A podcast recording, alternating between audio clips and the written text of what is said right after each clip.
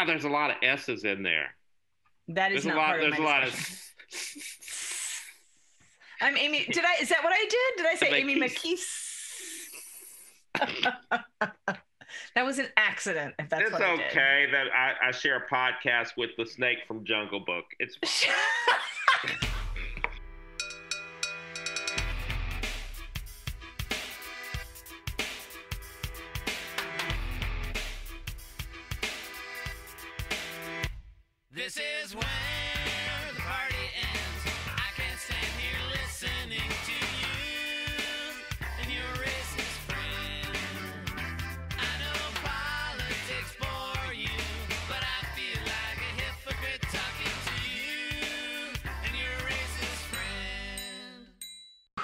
Morgan Wallen? And I don't know the answer to that. Oh, he's someone who said the N word. It sounds like. Oh, he's he's a country western star who said the N word on video, and uh, now his record sales are going through the roof. What? Yeah, actually, yes. His sponsors had canceled him out. His record label has canceled him out. But the people. Yep, and they're also like, "Hey, why can't he say the N word? He was talking to a friend, you know. Uh, black, black, you know, black people get they get to say the N word all the time, and it's not fair. We should be able to say the N word, and blah blah blah. Just like, just shut up. Um, but the other thing that is on This Week in Racism is a study on heart transplants showing Black young adults twice as likely to die in the year following a heart transplant compared to non Black transplant recipients of the same age. Twice as likely. Wow. Yes, twice as likely. This is from the journal Circulation colon heart failure. Uh, and just sort of piles on to all of the other evidence that there's racism in medicine that and implicit bias and hmm No, I was talking to a gentleman. I, I work out with him. He's African American. He was part of the Wake Make a Wish Foundation, and um, he was a Make a Wish Foundation kid. You know, and he's he's an adult now, so I always assumed Make a Wish. You know, it was kids that were dying, and that's not the case. well he's alive Uh, right He's alive, yeah. And, and he said, you know, I had lupus. I had I, I was Ah. I had lupus at a very young age. I said, you know, my mom has lupus, you know, and you know, because it's a very painful thing to go Mhm. through, right? yeah And she had it for a very long time as we were growing up, and no one diagnosed it as such. They thought the pain was in her head. oh that makes me so furious We're talking 30 years of people saying that the pain was in her head. And she was, she had lupus, she had fibromyalgia, she had Sjogren's. I mean, uh, all that time. It just goes to show like black people suffering. It's like, I, I mean, Mhm. the thing is, is that she has a high pain tolerance. Her arm was broke and she didn't even know it. She drove after falling down uh, last week and breaking her humerus bone. She drove home thinking nothing was wrong. You know, um, but so so that's what I'm saying. Like, but that's that's I think that's I think that's why you have uh, high rates of uh, uh, of uh, mortality. A child, uh, what's it called when you you're having a child?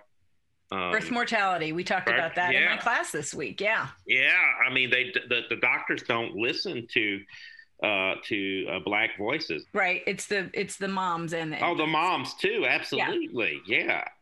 It's insane, man. Uh, I mean, Dexter, same thing. They said he had a sprain uh, when he he uh, he was at uh, sailing camp. they're like, "Oh, it's a sprain. Just walk it off." walk it off Jeez. no, and he li- he he had to walk like a mile and a half. Uh, in you know, uh, assisted, of course, uh, to get back to the to, to wherever they need to get back to, and uh, he had broken his tibia, tibia and fibula. fibula. They had it had Oh. gone. Yeah, he was in a wheelchair for six yeah months that sucks with rods going through his his his legs. Right? yeah it took all day for someone to say, you know what? Maybe we should go ahead and let's go ahead and uh, X-ray this thing, you know. And then they're like, "Oh, we got to put you in surgery first thing in the morning." Like, okay, really? That's I mean, maddening. But here's the thing: we talk about these things. Uh, you know, they have surveys and all this other stuff. This week in racism, and what's great is that we actually have a black person here that can tell you first-hand knowledge. first-hand knowledge of, yeah, that happened. Yeah, it's not news. It's like, yeah, it's All right. normal. It's possible we should introduce the show. It's possible that we should introduce the show. Okay, we should introduce the show. Welcome to My Racist Friend, a podcast about the messy parts of relationships that help us grow together. I am Amy McKees. and I'm Don Griffins. What are you thinking of? We were, we got off the subject. no, I'm you sorry. said the nice thing about having you on the show is that I didn't have to talk about this week in racism because you could just tell us. not all the time. I'm just teasing. Okay. I don't. So- I haven't. I have not experienced everything, all the racism out there. I'm shocked on a daily basis too. Like what? That happened? so, boy, that did. Okay, and that's the end of our show. There we go. That's it. Well, I Don, have- Don had nothing. I have something. Oh, what do you got? Um, but it's complicated and messy as our relationships. okay. And I'm going to preface this by saying this is something I'm still working on. Like it's something I'm still trying to sort out. Okay. And I think actually, like the arc of our show, like how it's developed and how both of us have changed as we've had these conversations, is reflected in this line of thinking for me. I was thinking about the parts of white supremacy. You know, I know that they're baked into me. Like, that's why we call this my racist friend. And sometimes I get to where I'm like, yeah, I think I've sort of figured it out. That's probably not a great place for me to stay for longer than like a split second because I don't have it figured out and I screw up. One thing that happened is I, so Dr. LaShawn Williams, right? She's been on the show. She's the one that talked about getting racism in your teeth. That's one of my favorite. Yeah, like, she has been on the show. Yeah. and she's visited here in Bloomington And she's visited here and we've tried it. yeah. Twice, right? And both times we've tried to keep her here, but she leaves. And that's really sad when it's a black person who lives in Utah and you can't get them to move to Bloomington. it really is. oh my god. We offered her candy, cookies, jobs, everything, housing, you know, because I can do that. you can Uh, do yeah. that. I can do that. Yeah, no, but uh, can't get her here yet. So Yeah. we Yeah. gotta keep trying. Anyway, we started off working on this um, RCT training, like the two of us, and it was so energizing and fun. Like we would have these meetings, and Kevin was a part of it. Like the three of us would meet, and we would talk about like what parts of RCT we thought were most important that we wanted to share, like how we would share them, and like what kind of conversations would help people digest it and put it into action. And like we would hang up from these phone calls, and I would be racing for hours because I'd be so excited about what we were doing. And and she's super busy because she is. She's got lots of really cool things going on. And and we sort of faded off working on it. It got to where, you know, the energy wasn't quite the same when we were working on it. And I did zero introspection to figure out why. I was just like, oh, I guess it's just not super energetic right now. Both of us are really busy. And we didn't finish it. And it was one of those things that felt so uncomfortable in me that I couldn't look at it because I didn't I didn't want it to be something that I didn't want to see. So I was not trying to see that, as they say. Then I had an opportunity to use the beginnings of what we had in a situation. And I did it. And it was okay. Like, it's not like it was bad. The stuff with me and LaShawn was great. But it's a two part training. is what it ended with. And when LaShawn and I were working on it, it was a 15 part training with like processing in between. And I kept coming back to her and saying, I don't think we can do this many hours. I don't think people will come for it. And eventually it just it just kept shrinking. That, you know, as I look back is where a lot of the energy died. So when I did this training and afterward I was sitting with it and I was like, how can I make this better? How can I make sure that it includes what it needs to include next week so that we get it all done? So like, you know, we end racism once and for all. Not that, but you know, Mhm. like because you know originally it was going to be LaShawn doing some discussions. I would sort of be like a support person, but it would be LaShawn helping with some processing conversations as well. so anyway, what hit me as I was doing this, and it hit me pretty hard, was the amount of white supremacy involved in the idea that people need a short anti oppression training. Like we have been creating this white supremacist society.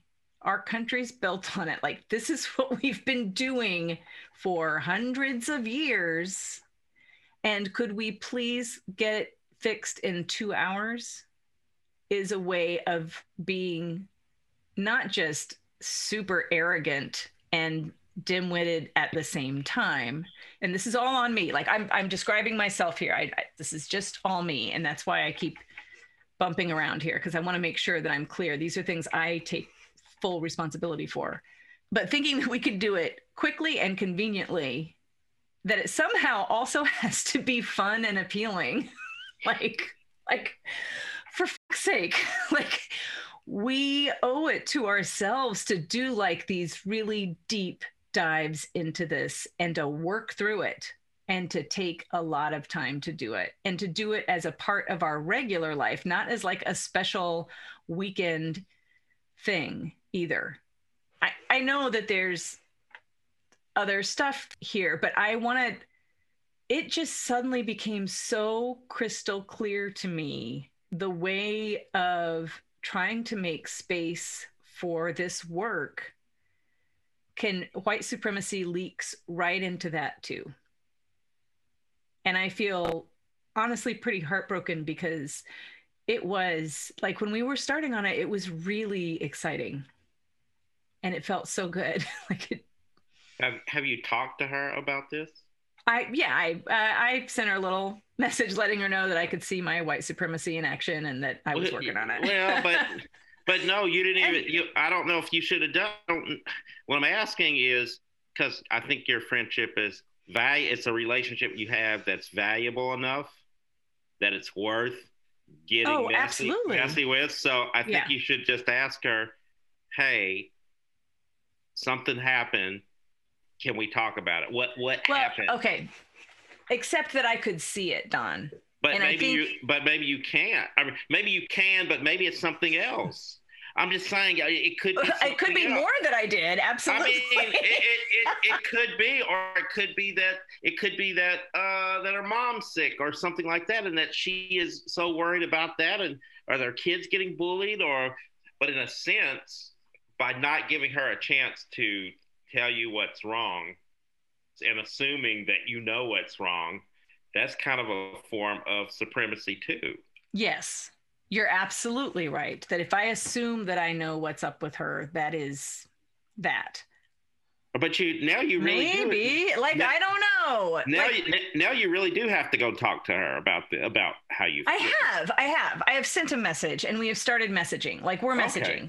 Right. Okay. I don't want to be like I'm not. But the first thing I had to do, like before that could happen, I had to be able to see at least if I couldn't see, I felt like I could I can I feel like I can pretty clearly see the racism inherent in the, some of the things I did. And that's good. But even if I couldn't see that, I would at least have to be open to seeing it in order to have these conversations. Because part of being authentic and having uh, like a mutually growth fostering relationship is that both people have to be able to fully represent themselves. And I think that when white people do this thing that's like, hang on, I know exactly what kind of training white people need. Let's make it uh, shorter and sweeter and get it done quickly. I need to be able to see that. I know, but I'm also saying, assuming that you know what you did wrong is also Yes, I kind of you. You I got to open up. stipulated to that. I know, I know. I'm, I'm not getting on you. I know you're people, trying to make me feel better. I don't know if I'm trying to. Ma- I'm actually not trying to make you feel better either. That's not. I'm not trying to give you an out on it. I, I think. Um, but I think your relationship, the the fact that you are two grown ass women, you, you, you know Yes, uh, that yes. that it's good to go ahead and talk this stuff out. Yes, know? and I feel I feel confident that at some point we will. you'll be we you- will, but- you'll be fine. And, Um, and can I say another thing about what you're talking about? I think I think you got to determine who your target market is. When you do create these teachable moments, these teachable things, you have to figure out who your target market is. Everybody isn't going to be able to sit through 15 minutes. The people who are already in the choir are going to be able to digest the 15 episodes or whatever if we're talking about uh, baby steps and getting people to trying to push people in the direction of not being such a dumbass uh, uh, or racist or whatever, then then maybe that does take two hours. You have to figure out who was your target market for for what what you guys were creating. well, you okay, know?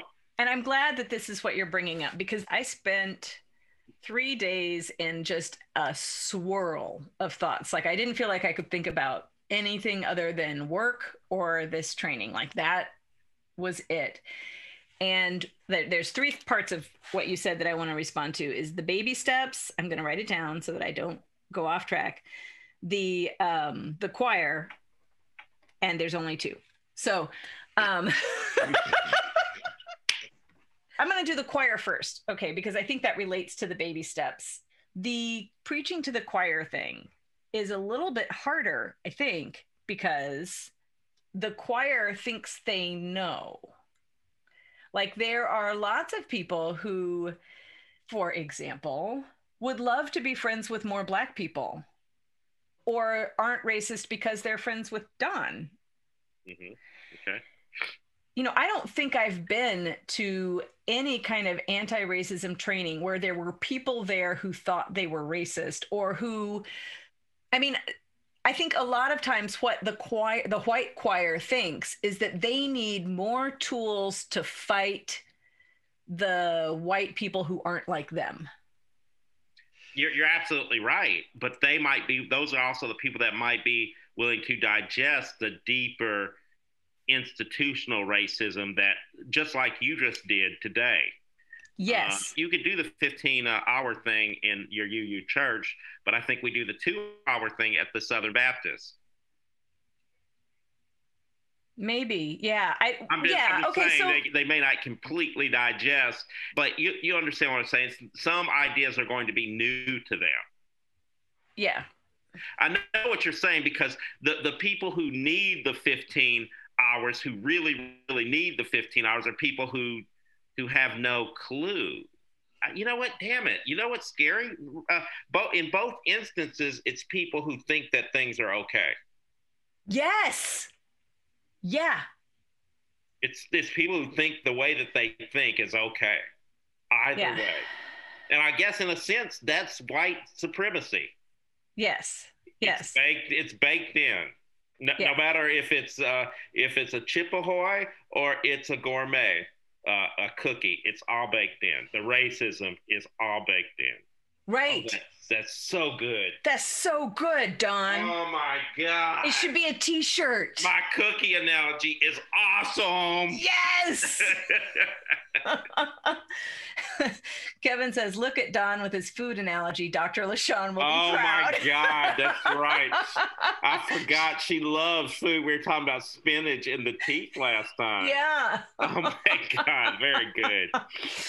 Um, Uh. but okay, I'm gonna go back to the baby steps just for a minute. Okay, all right, dag nabbit. Though. Okay, because we do these like I've done the baby step thing.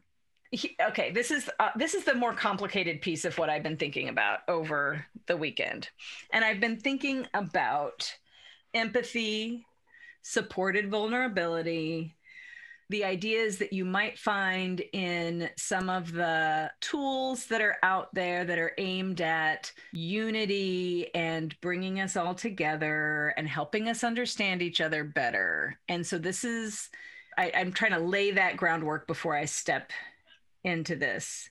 Okay.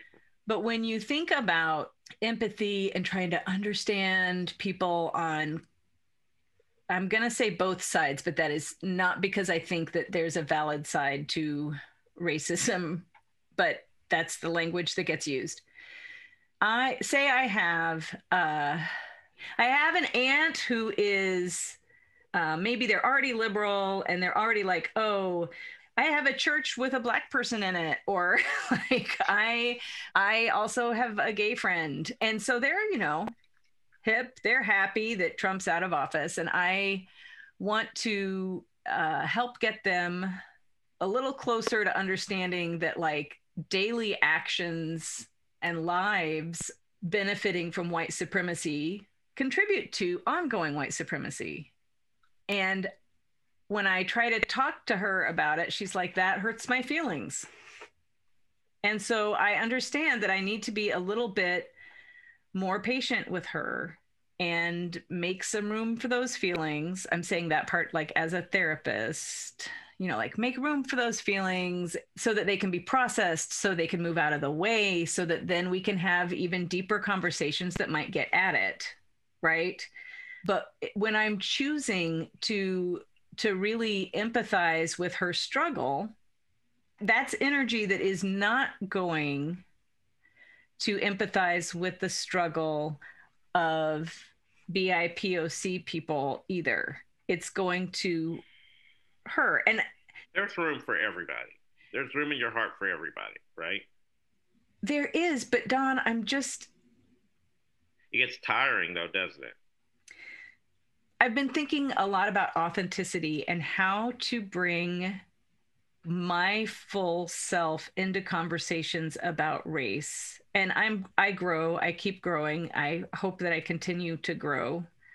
But to be able to say you know, it's it's hard for me to confront people. And like if we go back to our very first episode when I'm like the racist dude has a good heart, I wonder now could I be authentic in a conversation with him where I could say, you know, how do you have your house? Like, why do you have a house? And who did it come from? And who did he get his house from? You know, this is someone I know worked hard his whole life. Like, I know he was a hard worker um, and he wasn't well off, but he definitely benefited from being a white dude. And I'm just wondering as I grow how I can be not I'm not wondering how. I am pushing myself to be more authentic so that when I hear that little voice in my head that says, "Hey, what's happening here is how it's been for so long and unless you push on it, it will stay this way." And instead of just being a good listener, I'm trying to also be a good talker. and I'm trying to say a little bit more. And sometimes that's just the form of questions, So it's still listening, but I have something that might help, maybe. Maybe. what? What? Okay, so I've been doing this real estate thing for 28 years, right? 29, mm-hmm. going on mm-hmm. 29 years.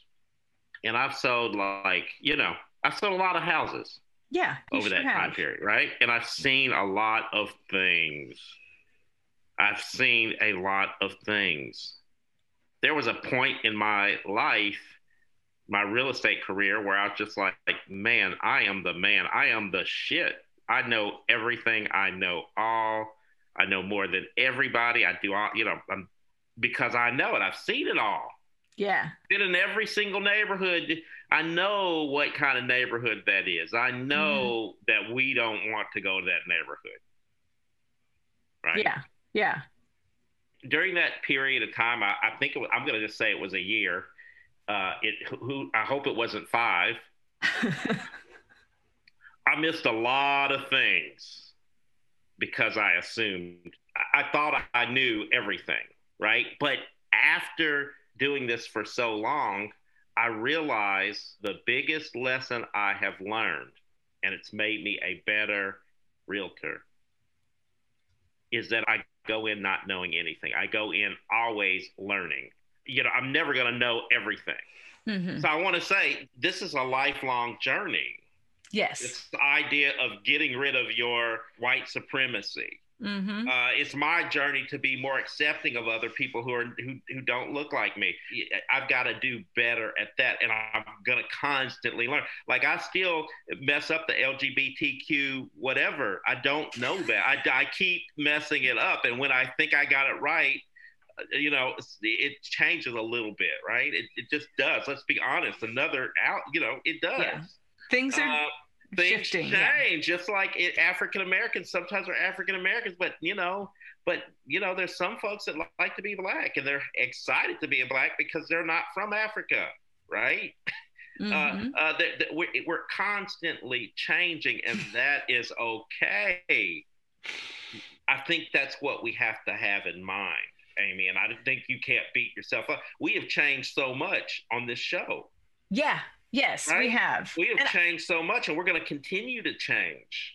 Right. And I want to be clear that I'm not like beating myself up in a uh, self pitying, woe is me way. I did that for a few hours on Saturday. And then I moved, I think, mostly through that and into more of an action phase. Yeah. You don't don't beat yourself up because it's not useful, but constantly be interrogating what you think you know. I, I think that's I, Yeah. that's what I'm saying. Yes, constantly be exa- what you said, which is Right. much short, shorter than the, the example I gave. and I already feel though like I want to go back and be like, I already knew most of that stuff. Like I feel like I want to yell that, and I didn't. You know, I don't know. This is a scary episode for me. Well, it, it I, I know, but it's what we do. Yeah. What we do, we and we do it for other people because other people are suffering with the same kind of thing. The other other people have uncles and cousins and dads and moms that they are just shaking their head about right now. They're like, "Oh yeah, I know what Amy's going through."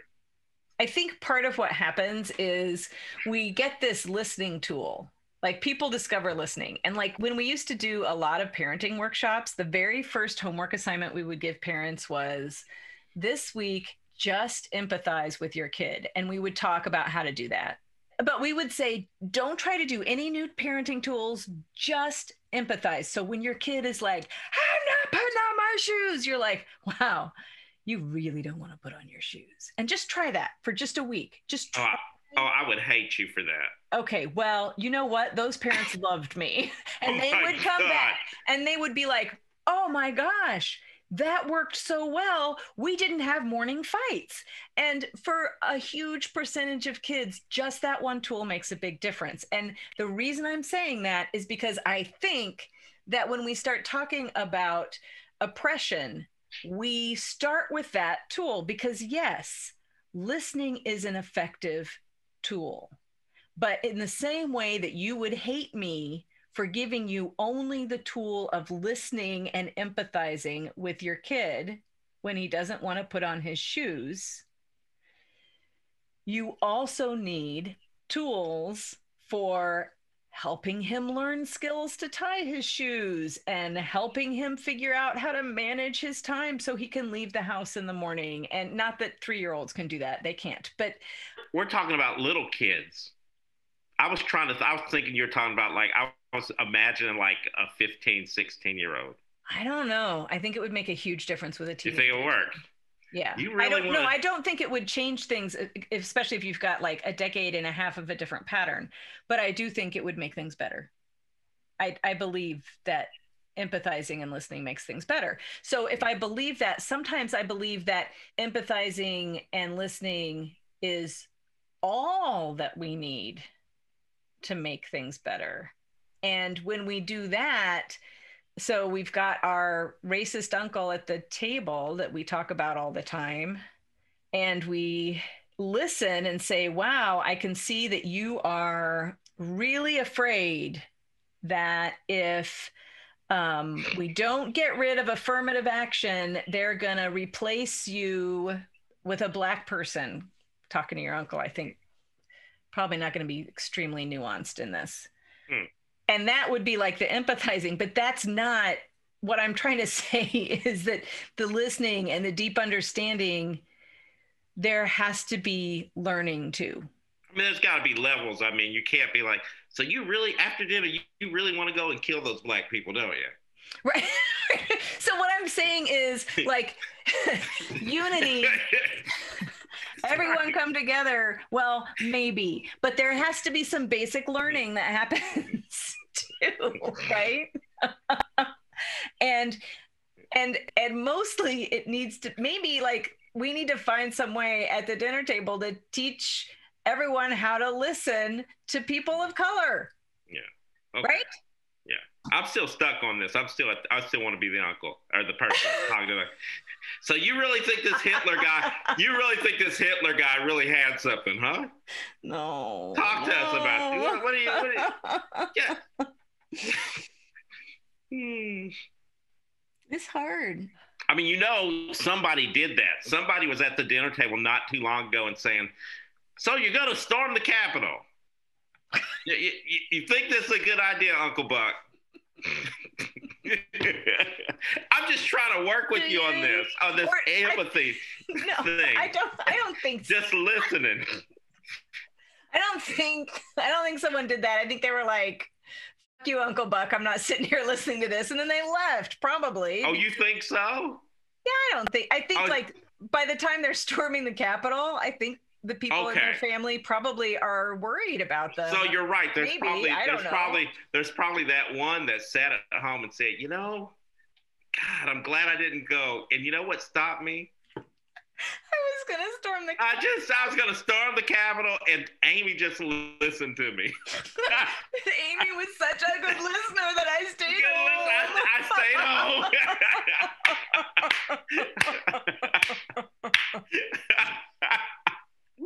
Woo! Thank you, young lady. oh man. um, I miss my friends though.